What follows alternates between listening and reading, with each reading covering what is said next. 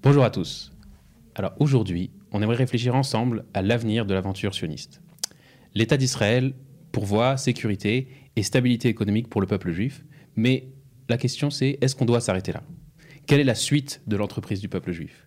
Est-ce qu'on peut se suffire d'être une très bonne Startup Nation?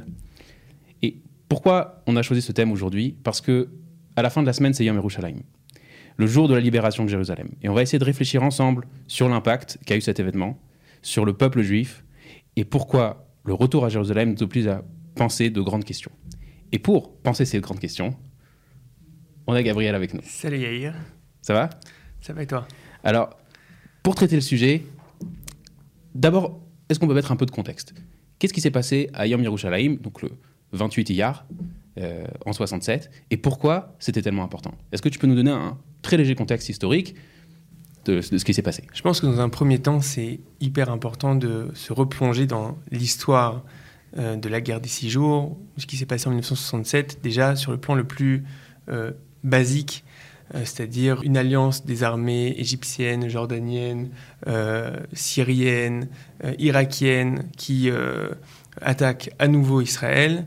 on est à nouveau avec un déséquilibre extrêmement important des forces avec, je crois qu'ils ont deux fois plus de soldats, trois fois plus d'avions, quatre fois plus de blindés. je vous invite d'ailleurs, on a fait quelques bonnes vidéos avec Chauffard justement sur l'aspect historique. Et, euh, on creuse des cimetières à l'intérieur des villes. C'est-à-dire que la, conception, non seulement en Israël, mais de manière générale euh, dans le monde juif, c'est un vrai danger extrêmement important. Les armées arabes sont beaucoup plus fortes qu'elles étaient en, qu'elles étaient en 48, et le retournement de situation est, euh, digne de Pourim en fait le retournement de situation où euh, le 5 juin 1967, à 7 heures du matin, il y a 185 avions qui, euh, qui partent, laissant juste 12 avions pour garder le reste du territoire. 185 avions qui partent à 20 mètres du sol pour attaquer les, bases, les bases aériennes égyptiennes dans le Sinaï des histoires assez incroyables, vous pourrez le voir sur les vidéos qu'on a fait, pourquoi ils n'ont pas été repérés par les radars, toutes sortes de, choses incroyables, où tu as à la fois un héroïsme fou euh, des aviateurs et à la fois peut-être euh, une main, euh, une main d'en haut qui, euh, a aidé cette chose-là. Et euh, on va avoir une guerre où en six jours, on va non seulement survivre, mais en plus déployer, se déployer, conquérir le Sinaï et surtout conquérir Yerushalayim, Hebron, Yehuda et Shomron, la Judée et la Samarie. Et, et, donc, on a, on a ces deux aspects-là. On a à la fois l'aspect tout simplement de, de, survie, et on était vraiment au bord, de, au bord du précipice, et il y a eu une victoire, une véritable victoire incroyable. Et il y a aussi une autre dimension qui est que, alors que ce n'était pas prévu du tout, euh, alors qu'on n'avait pas prévu de reprendre Jérusalem, euh, la Jordanie attaque, on est euh, forcé à se défendre, et il va y avoir mmh. une décision, on ne sait pas exactement pourquoi, etc., mais une décision de, allez, on reprend la vieille ville de Jérusalem, qui depuis 1948, c'est important de le signifier, depuis 1948, la vieille ville de Jérusalem, la Judée Samarie, etc., était entre les mains de la Jordanie. Voilà. Alors, il y, y, y, a non seulement cette victoire inattendue, qui est, un, qui est pour le coup vraiment inattendue, et on, on raconte les l'histoire israélienne raconte que, que, que l'ambiance c'était qu'on disait que le dernier qui sort éteigne la lumière. Euh, donc on s'attendait à l'aéroport de Ben Gurion, ouais, la, la, la, lumière de l'aéroport de Ben Gurion et que l'aventure l'aventure sioniste avait euh, duré 20 ans et c'est fini. Et, euh, et et ça s'est soldé par une victoire par une victoire impressionnante. Mais c'est pas juste la prouesse ou la, la, prouesse militaire inattendue, c'est plus que ça. C'est la reprise de Jérusalem. Si si je me souviens bien, c'était pas voulu et depuis 48 les Israéliens ne voulaient pas reprendre Jérusalem. Je ne sais pas si c'était ne voulait pas reprendre, mais c'était pas dans les plans. C'était pas dans les plans parce que euh, il y avait une véritable euh, crainte d'avoir un conflit euh, direct face à la Jordanie, euh, face aussi aux autres pays arabes, euh, avec tout le caractère assez chargé de ce que Jérusalem signifie de tous les côtés. Et donc là, d'un coup, on se retrouve avec, euh, on se retrouve avec Jérusalem. Et ce qui est important à, de, signifier, c'est que l'écho que la guerre des six jours a eu dans le monde juif est inimaginable. Non seulement en Israël, euh, où, on, où, vraiment le ressenti, c'est qu'on qu vivait un événement. Euh, J'y étais pas, mais apparemment euh, qu'on vivait un événement biblique au XXe siècle. mais par exemple, les Juifs du RSS le, tout le début de, d'intérêt à nouveau à leur identité après euh, des dizaines d'années de communisme qui avait tout, euh, tout essayé d'effacer, c'est la guerre des six jours. Et, à travers le monde, en fait, à travers le monde juif, euh, la guerre des six jours a eu un impact énorme.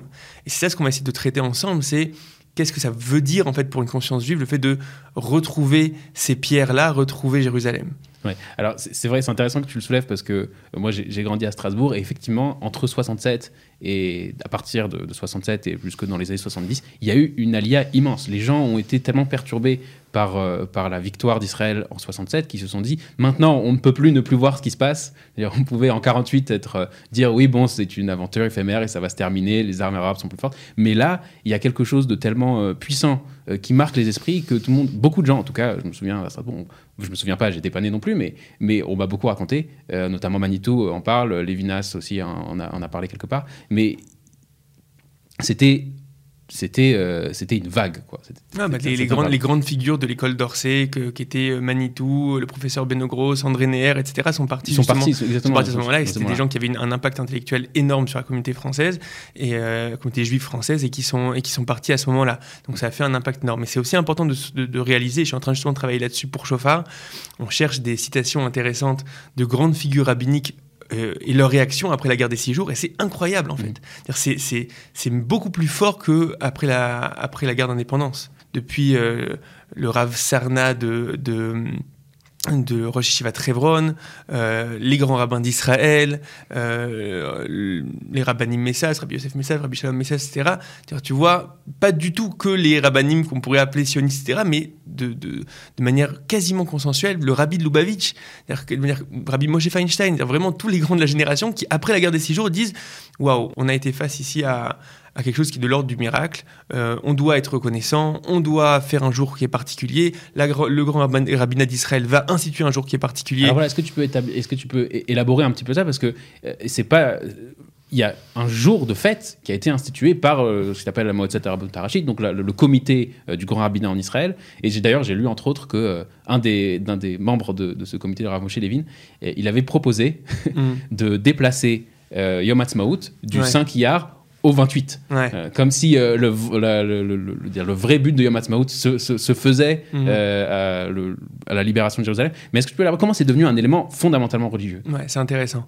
Euh, là, en relisant un petit peu, j'ai vu euh, à la fois des textes du Rav Unterman et du Rav Nissim, qui étaient les grands rabbins Ashkenaz et Sepharad à l'époque. Et en fait, c'était une prise de conscience claire que euh, on est face à un événement qui est qui vient d'en haut, comme on a dit, c'est un espèce d'événement biblique au XXe siècle, et on a une obligation de reconnaissance. Donc, ils vont parler de faire le Hallel, de faire cette cette prière de, de louange qu'on fait, de la faire avec bracha.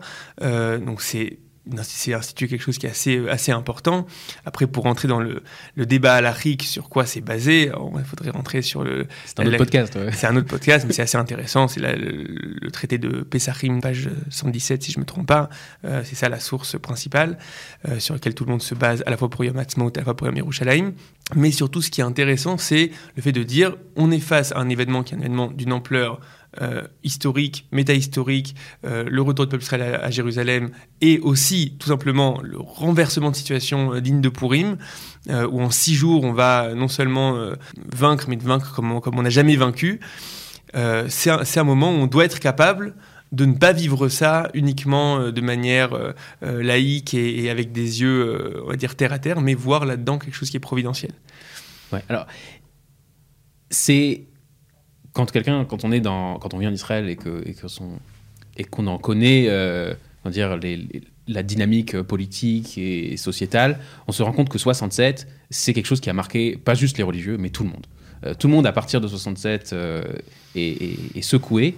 Et la question, c'est qu'est-ce que euh, la libération de Yerushalayim, et entre autres aussi apparemment la, conquête de Yehuda qu'est-ce que ça a perturbé dans le narratif sioniste classique, qui était, si tu veux, on pourrait dire que l'idée sioniste à la base, c'était d'avoir un, refuge euh, qui s'appelle le Milkat Battoir, donc l'idée du Battoir, un refuge pour le peuple juif qui est victime de l'antisémitisme et de persécution dans le monde entier, euh, pour avoir son propre État, sa propre armée qui puisse se défendre. Donc c'est ça le narratif sioniste qui, fait la loi plus ou moins jusque-là. et en 67, euh, quelque chose se fissure et, la question, c'est qu'est-ce qui s'est passé? Et pourquoi Yerushalayim est profondément impliqué dans ce processus? Là, on rentre vraiment dans le vif du sujet de ce qu'on voulait toucher dans ce podcast-là.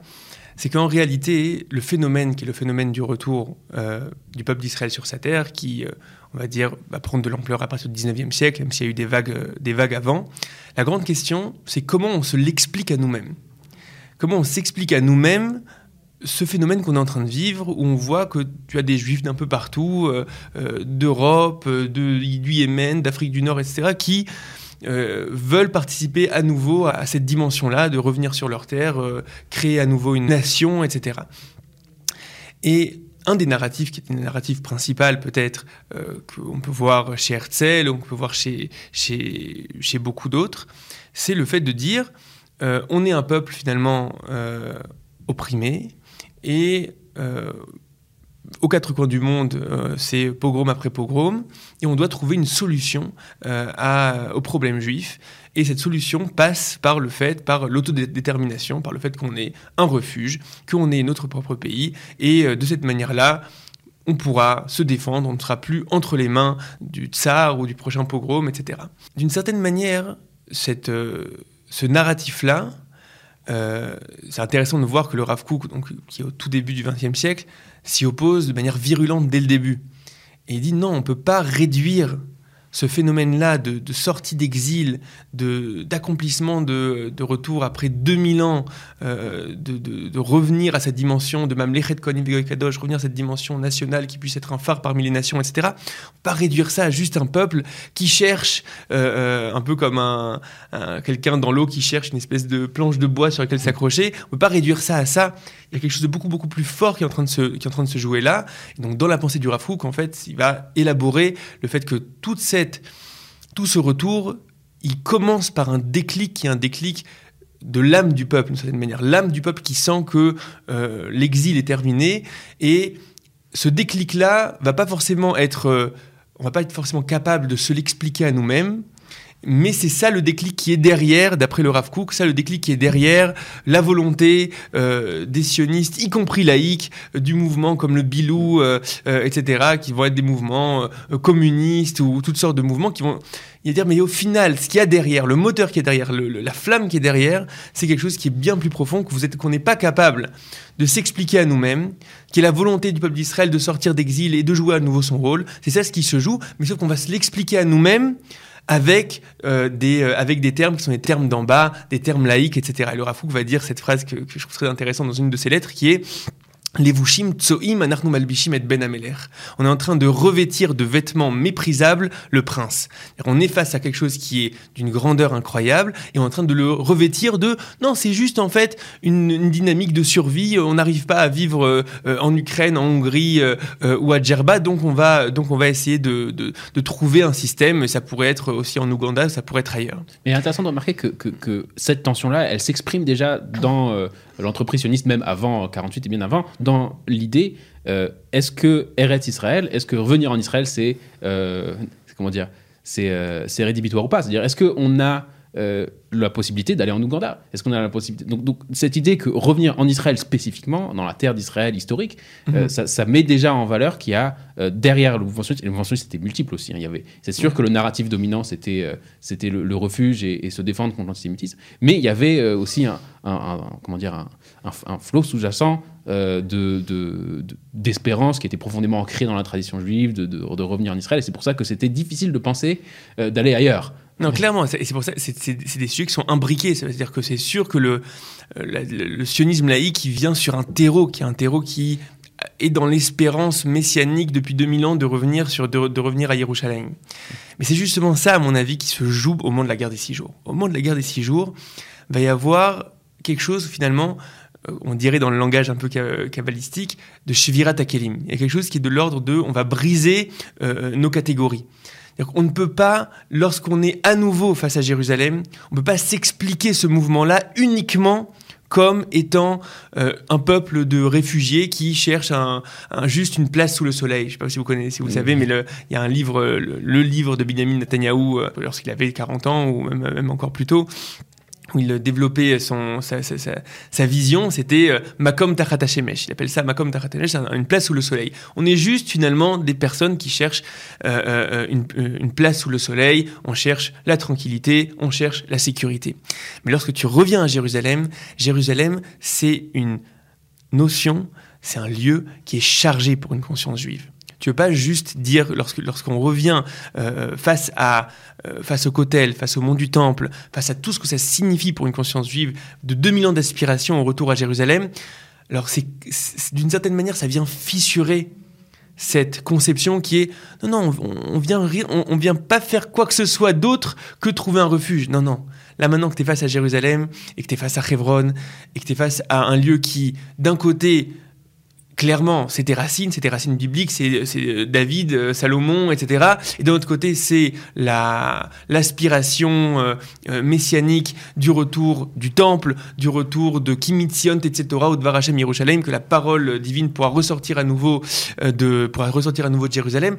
C'est extrêmement chargé. Et juste une anecdote, il y a, je pense que tout le monde connaît cette voix-là, lorsque le premier journaliste qui accompagnait les soldats au moment de la guerre des six jours, lorsqu'ils arrivent et descendent les, marches vers le Kotel, et, euh, et, donc ce journaliste s'appelle Raphaël Amir, si je me souviens bien, et donc journaliste, euh, pas du tout pratiquant ni quoi que ce soit, et tout le monde connaît cette phrase, il dit « Ani Omed Beregazé Bamadrigot et la Kotel Maharavi » Je suis en train de me tenir dans les escaliers qui mènent au Kotel Maharavi, et Neni Adam Dati, je suis pas quelqu'un de religieux, mais Olam lo haïti, je ne l'ai jamais été. Aval à kotel, vani nogea beavne à kotel. Mais voici le kotel et je touche les pierres du kotel. Et c'est hyper intéressant cette phrase-là, c'est-à-dire qu'il y a une dissonance extrêmement forte qui est en fait, je suis pas capable de, m'expliquer à moi-même l'enjeu de, de ce qui est en train de se passer jusqu'à maintenant, on s'expliquait à nous-mêmes euh, euh, qu'on revenait uniquement pour avoir, pour avoir un refuge, mais boum, je me retrouve face à Jérusalem, je me retrouve face au Kotel, je me retrouve face à une espérance qui est bien plus grande que moi, et, comment je me, comment je me l'explique à moi-même? Quelque part, euh, d'abord, je, te posais la question, mais, finalement, il y avait aussi, juste pour pas qu'on comprenne mal, mais il y a une vraie valeur à avoir un refuge, il y a une vraie valeur à, à s'être sauvé, juste purement et simplement euh, de la dépendance qu'on avait euh, par rapport aux autres, aux autres nations qui, qui, ont oppressé le peuple juif pendant, pendant des années. Et, mais ce que tu décris, c'est finalement qu'il est, qu'il est, qu'il est impossible pour nous euh, de réduire ce qu'on est en train de faire, toute la, dynamique du, la, dynamique du retour du peuple juif en Israël, à on s'est échappé de l'enfer qui a été l'Europe au XXe siècle. Euh, c'est simplement pas possible parce que en fait finalement le, notre, notre identité juive et, et notre espérance religieuse qui, qui, traverse ces 2000 ans elles sont tellement imbriquées qu'on qu ne sait pas quoi faire et parce que parce que tous les vendredis soirs tu dis euh, lorsque tu fais les Hadodi tu cites des versets de, de Isaïe qui disent Mikdash Meler Ir Melucha Kumitsei Mitocha Afera euh, Mikdash Meler le sanctuaire du roi Ir Melucha la, la, la, ville la ville de, de royauté Kumitsei Mitocha Afera sort de ta misère. Et au final si vous regardez un petit peu tous les Hadodi ne parle uniquement du fait que, Israël, que, que, que Jérusalem doit euh, renaître de ses cendres, Itnahari, Me'afarkoumi, etc. Parce que trois fois par jour, tu dis reviens à Jérusalem, euh, parce que toutes nos prophéties, euh, que ce soit du bon côté comme du mauvais côté, que ce soit le livre de Echa qui va déplorer la, destruction de Jérusalem, va dire Echa Yashva, Ir, euh, Pam, Rabatiam, comment cette ville qui un, qui un jour était peuplée aujourd'hui est déserte, etc. Dire qu'au final, ça symbolise c'est une espèce de concentré, ça symbolise tout, le, le, tout l'idéal juif est euh, concentré dans cette notion-là qui est Jérusalem. Et, euh, et, et, donc, face à ça, la question c'est est-ce qu'on est capable de euh, digérer en fait cette nouvelle information que on n'est pas juste euh, là pour un, pour un refuge. Maintenant, on est une réalité qui est face à Jérusalem, qui est face à ce que Jérusalem signifie dans nos consciences, face à l'horizon que, ça met, que, que ça met chez nous. Et, ok, alors maintenant, comment on va gérer ça? Oui, c'est ça. Donc, ce que tu présentes là, c'est la fissure, si tu veux, dans, dans le narratif euh, laïque, si tu veux, dans lequel, dans lequel on n'arrive pas à s'y réduire complètement. Mais il me semble qu'il faut aller plus loin. Ça veut dire, d'accord, ok, ça marche pas, mais, mais qu'est-ce qu que tu proposes? C'est-à-dire, qu'est-ce que Jérusalem finalement ça, signifie dans, ce discours-là? Qu'est-ce que qu'est-ce que ça qu'est-ce que ça vient dire? Et, du coup, qu'est-ce qu'on qu'est-ce qu'on doit en faire? C'est-à-dire, euh, qu'on doit en faire? Moi, moi, je veux bien euh, dire qu'il n'y a pas que le que le narratif laïque euh, qui, qui est traversé ici dans l'histoire, mais alors quel autre narratif? Ouais. Alors ça, c'est intéressant un peu de revenir à, nos sources, parce qu'on voit que dans nos sources, y compris depuis le Tanakh, on parle du fait que le, retour, le grand mouvement du retour, peut comporter quelque chose qui est en deux temps. Il y a une espèce de construction en deux temps qui doit se faire.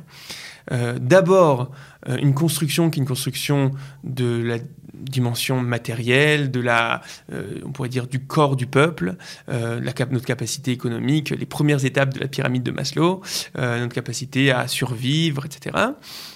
Et après, une deuxième dimension qui doit émerger et qui, apparemment, d'après nos textes, vient dans un second temps et qui vient apporter l'esprit, qui vient apporter l'identité, qui vient apporter le pourquoi, qui vient apporter au final le sens et l'horizon de cette entreprise-là. J'aimerais juste donner quelques sources parce que je pense que c'est important de, le voir.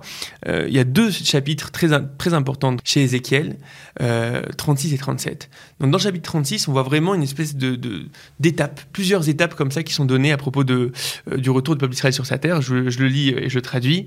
Velakarti minagoim, veki. Donc je vous prendrai parmi les peuples. Donc on parle vraiment du, retour après le long exil.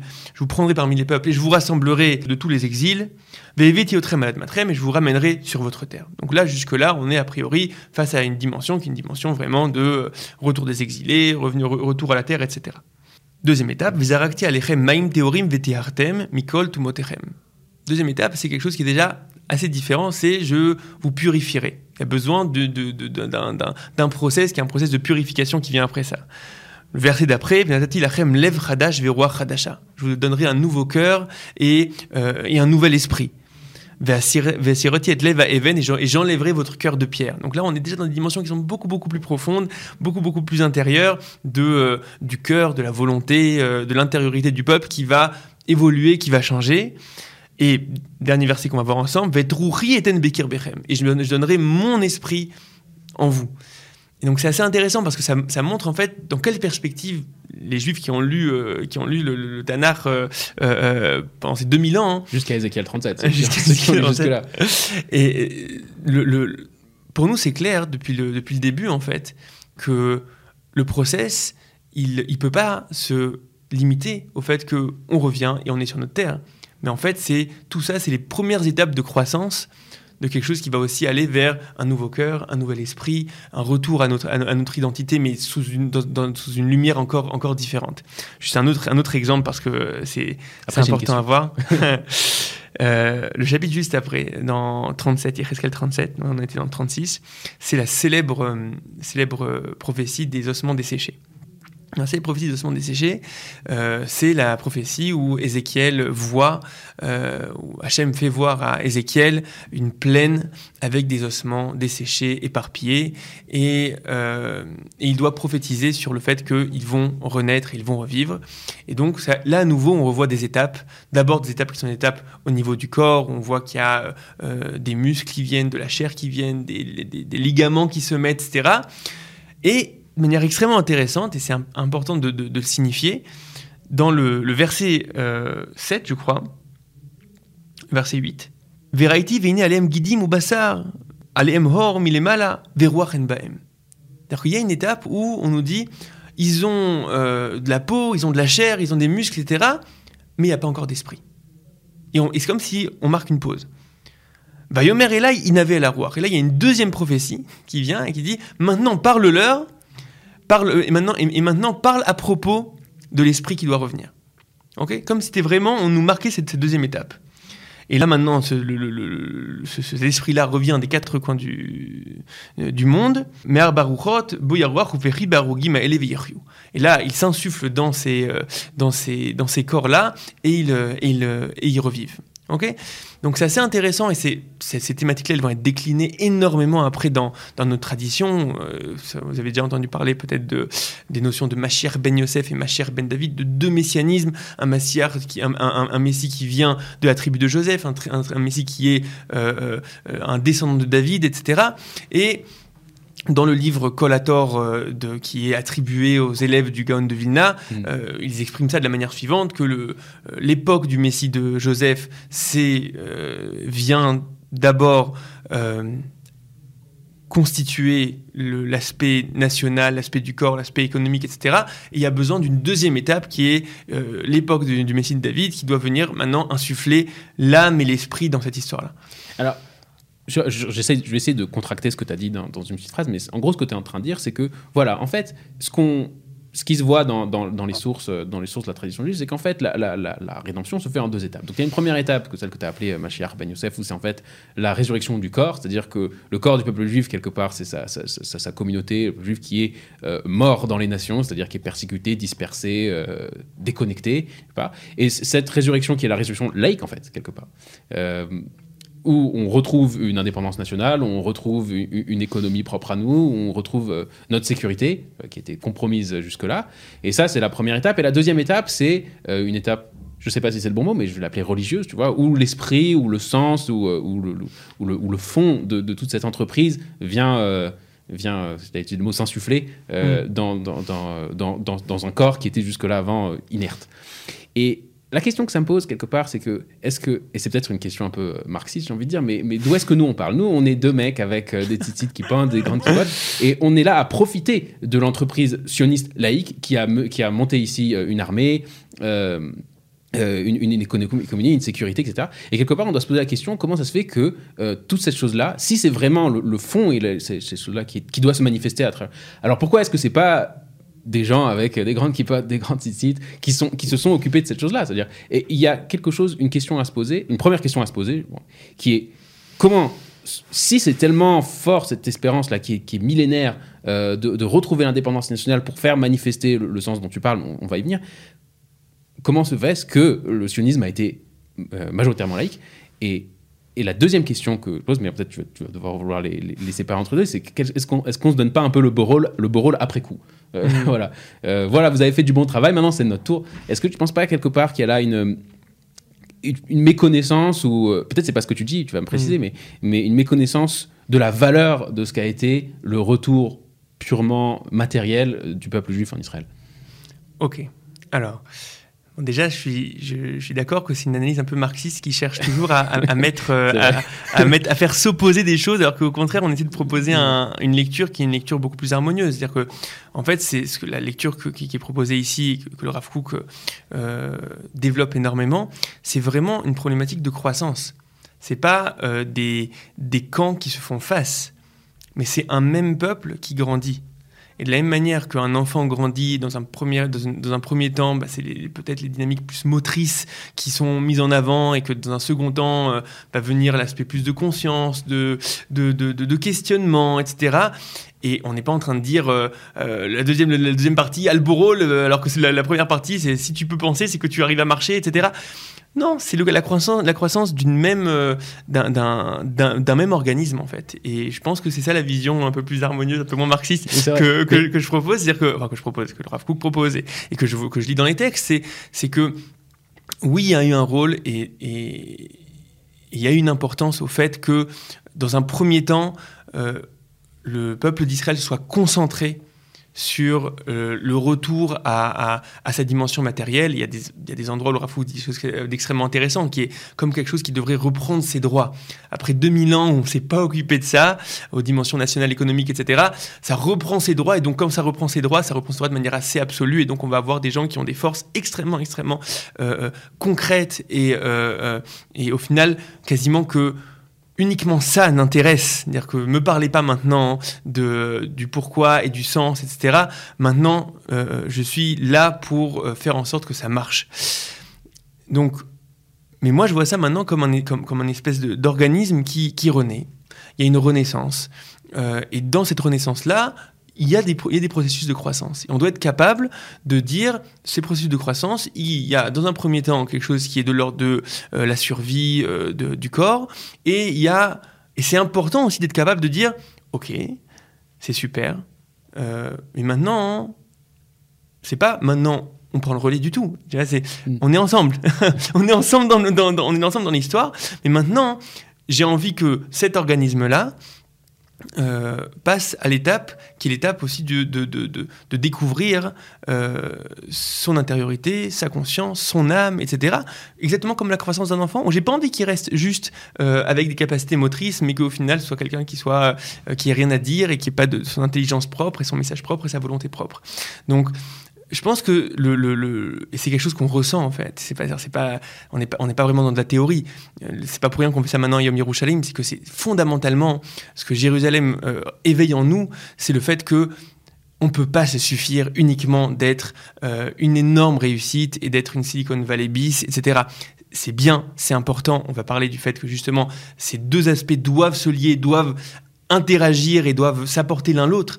Mais euh, s'autodéfinir uniquement comme ça, on sent à quel point c'est passer à côté de la question. On sent à quel point, euh, lorsque on vit de nos propres yeux, euh, on voit de nos propres yeux se réaliser des prophéties plurimillénaires tu peux pas maintenant réduire ça uniquement à, un, refuge. C'est obligé de d'éveiller en toi la question de quel est le sens de tout ça et est-ce qu'on n'est pas là pour faire peut-être quelque chose qui est aussi plus grand que uniquement euh, subvenir à nos propres besoins et les premières étapes de la pyramide de Maslow.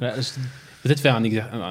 Je te pose la question, tu fais un exercice, mais, mais qu'est-ce que tu dis à la personne qui t'écoute et qui est pas particulièrement religieuse ou qui n'a pas particulièrement une affinité avec tout ce que les prophètes ont dit? Mm qui se sent relégué au second plan par, par ce discours-là.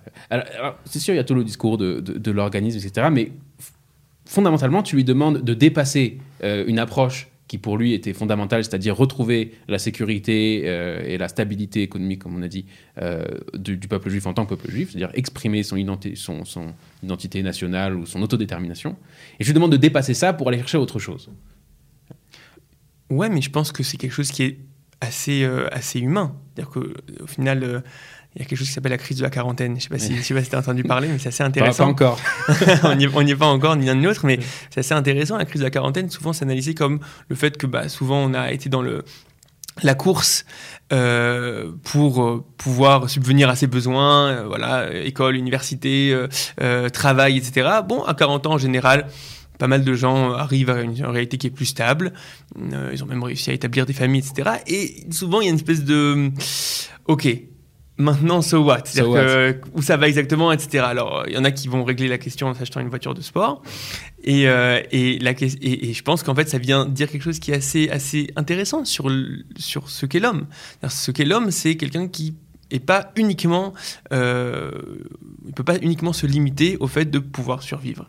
mais il a besoin de de, de, de, se connecter à quelque chose qui va avoir du sens, à un projet, à, quelque chose qui va trouver réparateur, etc. Et c'est vrai aussi au sein du peuple juif. Alors, très bien. Alors, mettons, mettons, mettons euh, prenons cette, euh, dire cette prémisse-là que le, narratif laïque se fissure et que vient rentre quelque chose d'autre, quelque chose de, plus profond, quelque chose que tu as appelé l'âme, la conscience, euh, l'organisme qui grandit, qui devient, euh, qui, se met, qui se met à réfléchir quelque part, à se poser la question de qu'est-ce qu'il fait là. Et alors, qu'est-ce que toi tu vois concrètement? De quoi il s'agit quand tu parles de, ce nouvel esprit C'est quoi le cœur de Pierre qui s'en va, le nouvel esprit de Dieu qui vient s'insuffler dans ce corps? De quoi est-ce qu'on parle concrètement et, et en quoi Jérusalem, quelle, quelle part Jérusalem joue à l'intérieur de ça Et c'est très très dur d'exprimer tout ça avec des mots parce que ça va être évidemment réducteur, mais le, le, en réalité, euh, le, la dynamique qui s'est mise en marche, elle nous amène maintenant à, à devoir revenir à la question qui est quel est le message propre que le peuple d'Israël a à dire? Et ce message-là, il doit s'inscrire à la fois dans la continuité. D'abord, je t'interromps tout, mais à dire à, qui? À quoi? À dire à soi-même et à dire au monde. C'est assez clair depuis euh, dans, tous nos textes que euh, on n'est pas uniquement là pour nous, mais qu'on a une problématique, une problématique de réparation euh, globale, etc. Message universel donc. Message universel. Donc, on a besoin maintenant de, de se reconnecter à ce message-là et de le faire revivre et, de, euh, et qui est aussi une renaissance de ce message-là. C'est-à-dire que ça doit être quelque chose qui comporte à la fois la continuité de ce qu'on a été, et oui, ce message-là euh, s'est développé et on ne veut pas renier tout ce qui s'est passé pendant les 2000 ans d'exil au sein de ce message-là et au sein de cette identité juive. Mais d'un autre côté, on ne peut pas non plus se suffire uniquement de, de, ce que le, de ce que le peuple juif a pu développer euh, pendant ces, pendant ces 2000 ans-là. Qui est essentiellement, euh, si je peux faire de la parenthèse, qui est essentiellement euh, l'analyse de la loi, le, la, la, littérature talmudique dans son ensemble. Entre autres, évidemment, il y a aussi de la pensée juive, il y a aussi de la, pensée juive, il y a aussi de la, Kabbalah. Mais essentiellement un travail intellectuel. Ouais, ouais c'est vrai, mais on va dire qu'il manquait la capacité d'incarner ça au niveau, au niveau de tous les aspects de la réalité humaine et d'une nation, etc. mais c'est assez intéressant de voir que, au même, aux yeux même de la tradition euh, qui s'écrit à Bavel et le Midrash sur Echa. Euh, donc dans Echa, il y a écrit euh, Sarea Bagoim Ein Torah. Ces princes sont parmi les peuples. Ein Torah, il n'y a plus de Torah. Le Midrash dans Echa, donc le Midrash qui a priori est écrit justement en dehors d'Israël, va dire En lecha bitul Torah gadol mise sham Israël. Tu n'as pas d'annulation, tu n'as pas de réduction plus grande de la Torah, de l'esprit, que lorsque le peuple d'Israël est en exil. Alors, juste, juste une parenthèse technique ici, mais c'est-à-dire que traditionnellement, l'expression bitul Torah, elle est comprise comme les gens qui sont pas au Beth Midrash en train d'étudier, qui sont pas euh, sur une table avec leur Talmud ouvert. C'est ça que, que c'est-à-dire euh, qu'on comprend habituellement. Et là, tu donnes quelque chose d'autre. C'est une, autre signification que tu donnes à ça. C'est pas parce que les gens, pendant tous ces 2000 ans d'exil, de, de, ont beaucoup étudié. Et on en voit la littérature prolifique. Euh, mais, il y avait toujours, mais il y avait toujours une conception, et c'est le, à nouveau la Gemara elle-même, pour, pour, pour, parler du Talmud de Babel, pour parler du Talmud de Babylone, dit Bamarshaki Moshivani. Dit, c'est quelque chose qui est de l'ordre encore des ténèbres. C'est la capacité de, c'est la capacité de, de maintenir quelque chose qui est, qui est, qui est, qui est dans les ténèbres. C'est-à-dire qu'il y a une grande conscience au sein du peuple juif que tout ce qu'on a développé, et c'est merveilleux et c'est incroyable, et ça a sûrement euh, euh, permis de, compléter des choses qui n'avaient pas pu se développer pendant la période où on était en Israël, mais au final, on a quand même un regard qui est un regard de euh, c'est pas suffisant. C'est pas suffisant, et on a besoin d'un retour du peuple d'Israël sur sa terre, d'un retour de ses institutions, et c'est même au niveau le plus simple. Le peuple d'Israël n'a pas de Sanhedrin, pendant, pendant ces 2000 ans-là. Mhm. Donc il n'a pas, pas la capacité juridique de euh, faire avancer sa loi comme il devrait la faire avancer. Euh, il y a une belle image que j'aime bien, c'est... Euh, c'est comme si pendant toute, une, toute la période du premier, du second temple, etc., jusqu'à, le, on pourrait dire, jusqu'à l'écriture de la Mishnah et de la Gemara, alors tu, as, tu vois un film qui défile tu vois un film qui défile, qui défile, qui défile, qui défile, qui défile, etc. Et à un moment, le film s'arrête, on part en exil, le film s'arrête, on n'a plus la capacité en fait de continuer à faire défiler le film, même au niveau des lois, on peut pas, on peut, on peut plus, euh, euh, on n'a pas la même capacité de continuer à produire des lois, à interpréter des choses, etc. Donc maintenant, qu'est-ce qu'on fait? On est sur, on est sur l'arrêt sur image et on va interpréter l'arrêt sur image pendant 2000 ans. c'est ça ce qu'on va faire. Et donc c'est pour ça qu'on est bloqué avec le Talmud. Euh, et donc, et donc, et donc, il y a une vraie réflexion qui est, ok, peut-être que maintenant il faut que le film continue à avancer. Ça, ça demande de, faire quelque chose qui est extrêmement complexe, qui demande à la fois d'être dans la continuité, parce qu'on ne veut pas euh, euh, perdre cette continuité-là, qui, est au final euh, la, source, la source de vie, la source de rigueur aussi. Mais d'un autre côté, on ne peut pas se suffire de ça.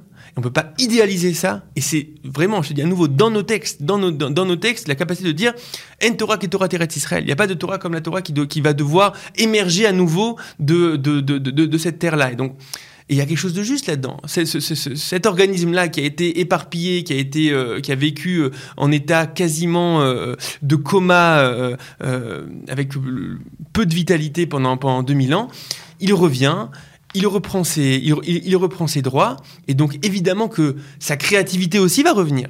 Et on a l'aspiration qu'il va y avoir des, expériences mystiques et qu'on va avoir peut-être des prophètes, j'en sais rien. Mais, on, espère aussi ça. Ça fait partie aussi de, notre, bagage d'espérer ça. C'est-à-dire que ce que je veux dire par là, c'est que, ok, on, est dans un, processus qui est un processus de renaissance et c'est magnifique et c'est incroyable et on doit être capable de, euh, de de remercier pour chaque étape de cette renaissance, de la manière qu'on remercie pour la, pour la naissance d'un enfant alors qu'il alors qu'il n'est pas encore pris Nobel. Euh, oh non. euh, et, et, ok, on remercie pour chaque étape et c'est extrêmement important et on avance, on avance, etc. Mais euh, d'un autre côté, on doit, être, on doit être conscient que cette renaissance-là, ça va être aussi une renaissance de euh, notre capacité à, vivre le message juif, à le créer, à l'approfondir, etc., à d'autres niveaux. Et c'est ce que le Rav appelle Triat Kodesh, la renaissance du Kodesh. Il y a une très belle, euh, un très beau texte que j'aime beaucoup euh, dans le Rav dans un livre qui s'appelle Mahamari Areya. Il dit si cette renaissance-là ne va pas renouveler chez nous de nouveaux éclairages sur la Torah, la prière, le service d'Hachem, etc., alors, alors ce ne sera pas une renaissance qui est une renaissance complète. C'est-à-dire que cette renaissance-là, c'est une renaissance qui doit être complète. Qui doit, on ne peut pas euh, uniquement, d'un côté, ni se suffire de, euh, euh, de la dimension de refuge, ni se suffire de maintenant vouloir prendre la dimension de refuge, lui mettre la Torah qu'on a, qu'on a qu'on a développé pendant ces 2000 ans-là et faire un espèce de euh, faire un espèce de sandwich et, se suffire de ça. Non, il y a toute une créativité qui est en train de revenir, qui est en train de revenir. On peut dire est-ce que c'est assez suffisamment vite, pas suffisamment vite, etc. Il y a plein de choses à dire là-dessus, mais mais mais mais au final, c'est ça la direction. Et je veux juste pointer du doigt euh, quand même l'intensité de à quel point c'est subversif ce que tu dis. Tu parles du Talmud du 21e siècle. Tu parles de, tu parles de, de, prendre la tradition juive telle qu'elle a été développée en exil pendant 2000 ans et, même avant et, faire quelque chose de, plus créatif, de différent, avoir un Sanhedrin qui va peut-être réinterpréter des versets, qui va peut-être euh, changer des lois qu'on avait l'habitude de faire. Tu parles de quelque chose, tu parles de. Finalement, ce que tu dis, c'est très radical. Il n'y a pas une personne, à mon avis, qui a, qui a étudié qu'il ait un streimel sur la tête, un chapeau sur la tête ou euh, une kippa tricotée comme moi sur la tête, il n'y a pas une personne qui n'est pas d'accord que l'aspiration est de revenir un jour à un Sanhedrin, donc à une capacité juridique qu'on avait, avait à l'époque, de revenir à une dimension aussi de temple, même si on ne comprend pas exactement ce que ça veut dire, mais c'est apparemment des zones dans notre conscience qu'on n'a pas encore suffisamment euh, explorées. C'est-à-dire que c'est une évidence. Je dis quelque chose qui est évident pour moi c'est une évidence au sein du message juif que euh, se suffit pas du tout du tout et, on a le l'espoir que va y avoir des nouveaux éclairages qui vont revenir et qui missionnent etc et que la Torah pourra à nouveau à nouveau rejaillir de Sion. C'est, à part ça, je veux dire, pas personnellement, mais, mais juste regardant objectivement la société israélienne, je suis pas certain que c'est euh, c'est quelque chose qui est assez répandu. Tu vois, tout l'ensemble, le, si tu veux, de la, du discours officiel euh, du monde ultra-orthodoxe, du monde Haredi, c'est non. Il n'y a, on, ne fait rien de nouveau. On fait rien de, on fait rien de comment dire, de, de, de, nouveau par rapport à ce qu'on a fait il y a 2000 ans. Juste, on le fait avec, euh, dans, des, dans des circonstances matérielles plus à l'aise, avec une certaine indépendance, etc. Mais en fait, l'étude l'étude du Talmud et l'étude des sources juives dans le Beth Midrash de Ponievich à ressemble probablement assez à celle de Ponievich quand c'était à Ponievich.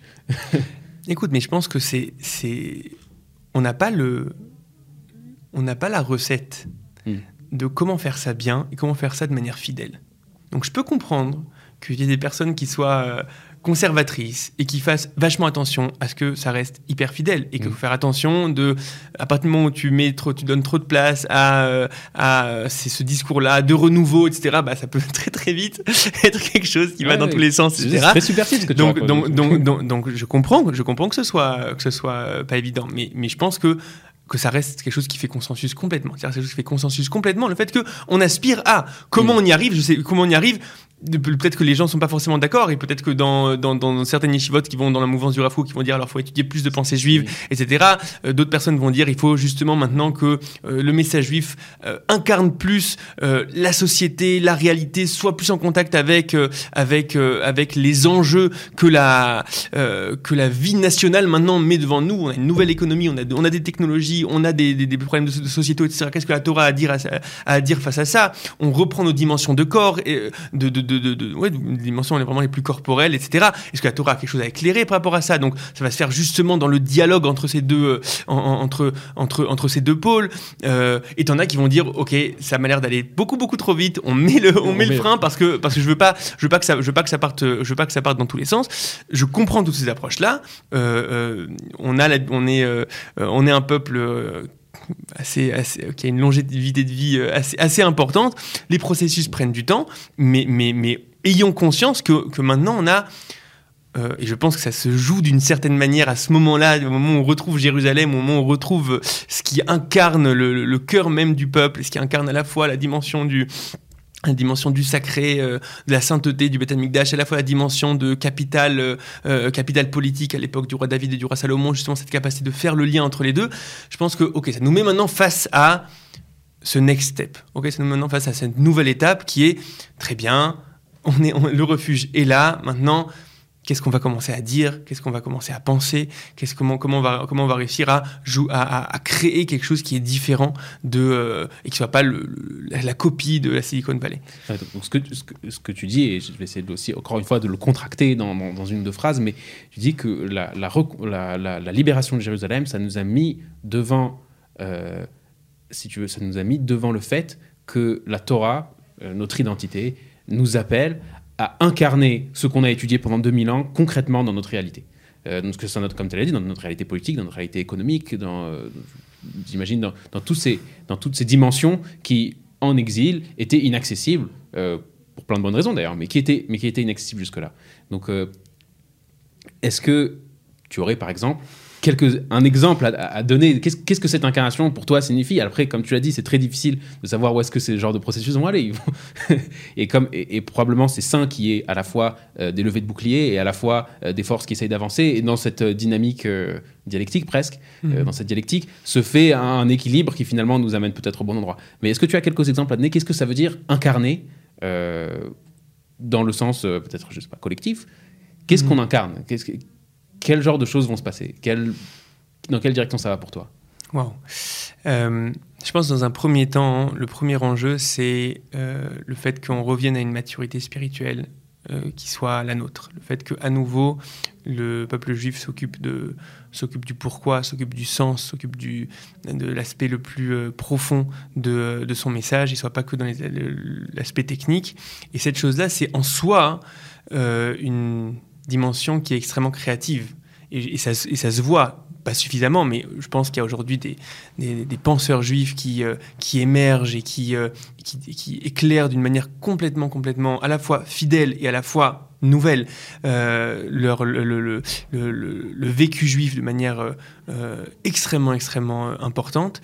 on voit que des dynamiques qui sont, qui sont en train de se faire. À partir du moment où où l'esprit revient, où l'âme revient, etc., bah, elle, elle, est, elle est finalement au contact de la réalité et elle peut commencer à, elle peut commencer à, à, l'éclairer à lui parler. C'est-à-dire que, euh, au final, si on reprend l'exemple de la croissance de la croissance de l'enfant, euh, d'abord, bah, c'est le moment où il faut que sa conscience euh, sa conscience se crée. La deuxième étape, sa conscience se crée, mais une fois que sa conscience se crée, bah, ça va aussi définir euh, comment il marche, comment il court, euh, comment il euh, comment il fait du commerce et comment il vit sa vie sa vie de, corps, etc.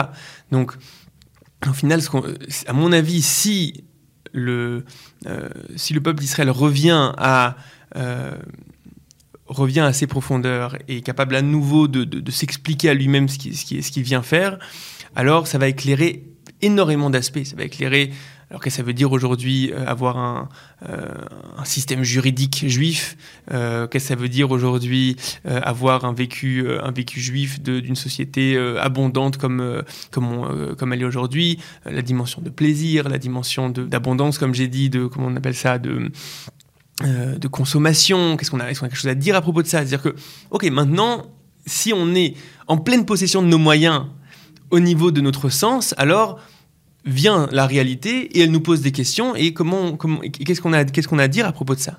Et, Il y a une fameuse phrase de Jean-Jacques Rousseau j'imagine que tu la connais euh, je me souviens plus exactement dans quel livre il est cité mais il parle là-bas euh, des juifs et il dit le problème avec les juifs c'est qu'on ne sait pas ce qu'ils ont à dire tant qu'ils n'auront pas un état avec leur, euh, avec leurs universités où ils pourront approfondir et exporter quelque part leur message. Sinon, en fait, on ne sait pas ce qu'ils ont à dire parce qu'ils sont, ils sont bloqués. Donc il y, a il y, a quelque chose. Genre, et je pense qu'il avait, il avait mis le doigt sur quelque chose ici, Rousseau, c'est-à-dire que quand on était en exil, tout ce qu'on peut dire, c'est des choses pour nous, dans, à, la, à, la, à, l'échelle de notre communauté ou à l'échelle d'une réflexion individuelle, intellectuelle, ça. Et là, maintenant, euh, on a la liberté de s'exprimer librement, euh, d'étudier librement, d'aller comment dire, expérimenter dans des, dans des directions dans lesquelles on ne pouvait pas expérimenter avant. Et ça, c'est euh, définitivement quelque chose de, de, nouveau et dont les, les résultats, ne, nul ne sait ce qui va se passer. Et Je pense qu'on est vraiment face à un... Pour moi, Yom Yerushalayim, c'est pas juste un jour, c'est comme, comme quelque chose qui définissait une époque. Et on est dans l'époque de Yom Yerushalayim, en fait. On est dans l'époque du jour de, Jérusalem.